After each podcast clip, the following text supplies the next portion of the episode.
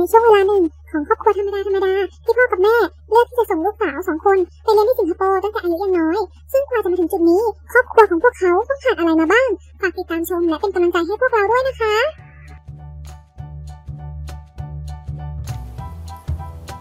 สวัสดีค่ะ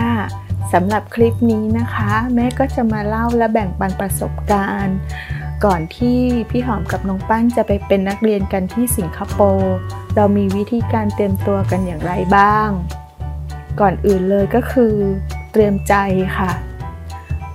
เพราะว่าตั้งแต่พ่อกับแม่มีพี่หอมและน้องปั้น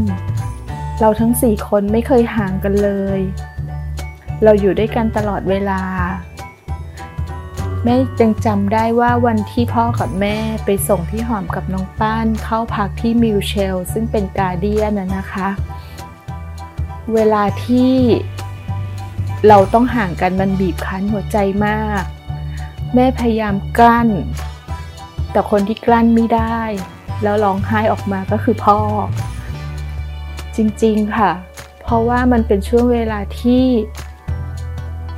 เริ่มต้นกับการที่เราจะต้องมองการเจริญเติบโตของลูก พ่อบอกกับแม่ว่า ถ้าเราร้องไห้ ถ้าเราคล่ำครวญลูกจะขวัญเสีย แม่ก็พยายามที่จะกลั้นแต่คนที่ร้องไห้เองนั่นก็คือพ่อ แต่ณเวลานั้นพ่อหันหลังพี่หอมกับน้องปั้นไม่เห็นแน่นอน แล้วเราก็เดินออกมาจากหอที่เป็นที่พัก เราเช่าโรงแรมกัน เราอยู่ที่นั่นกันประมาณหนึ่งอาทิตย์ เพียงแค่ถนนก้านเราก็เห็นหน้าต่างห้องนอนของลูก แต่เชื่อไหมคะว่ามันเป็นช่วงเวลาที่แม่กับพ่อจำไม่ลืมเลย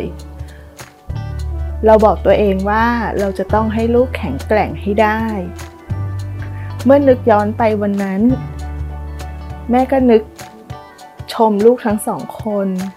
ว่าลูกต้องต้องอยู่ได้ถ้าไม่มีพ่อกับแม่ นึกไปวันนั้นก็ ก็รู้สึก เออ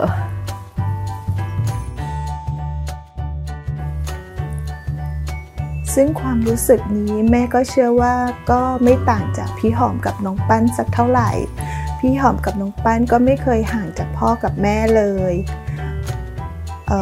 แม่ยังจำได้ว่าคืนนั้น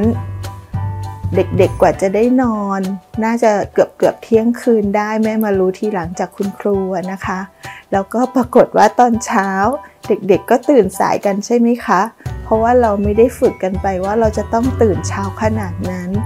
คุณครูมาปลุกน่าจะประมาณ 8 โมงหรือ 7 โมงอะไรประมาณนี้ค่ะ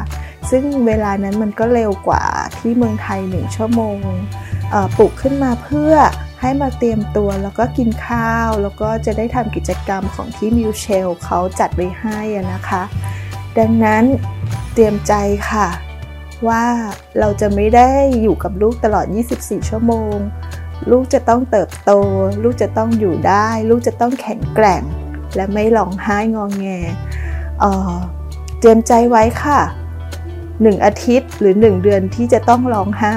ทั้งพ่อทั้งแม่และลูก แต่ต้องผ่านจุดนั้นมาให้ได้ค่ะ ซึ่งบ้านเราก็ผ่านมาแล้ว เป็นกำลังใจให้ทุกๆคนนะคะ สวัสดีค่ะ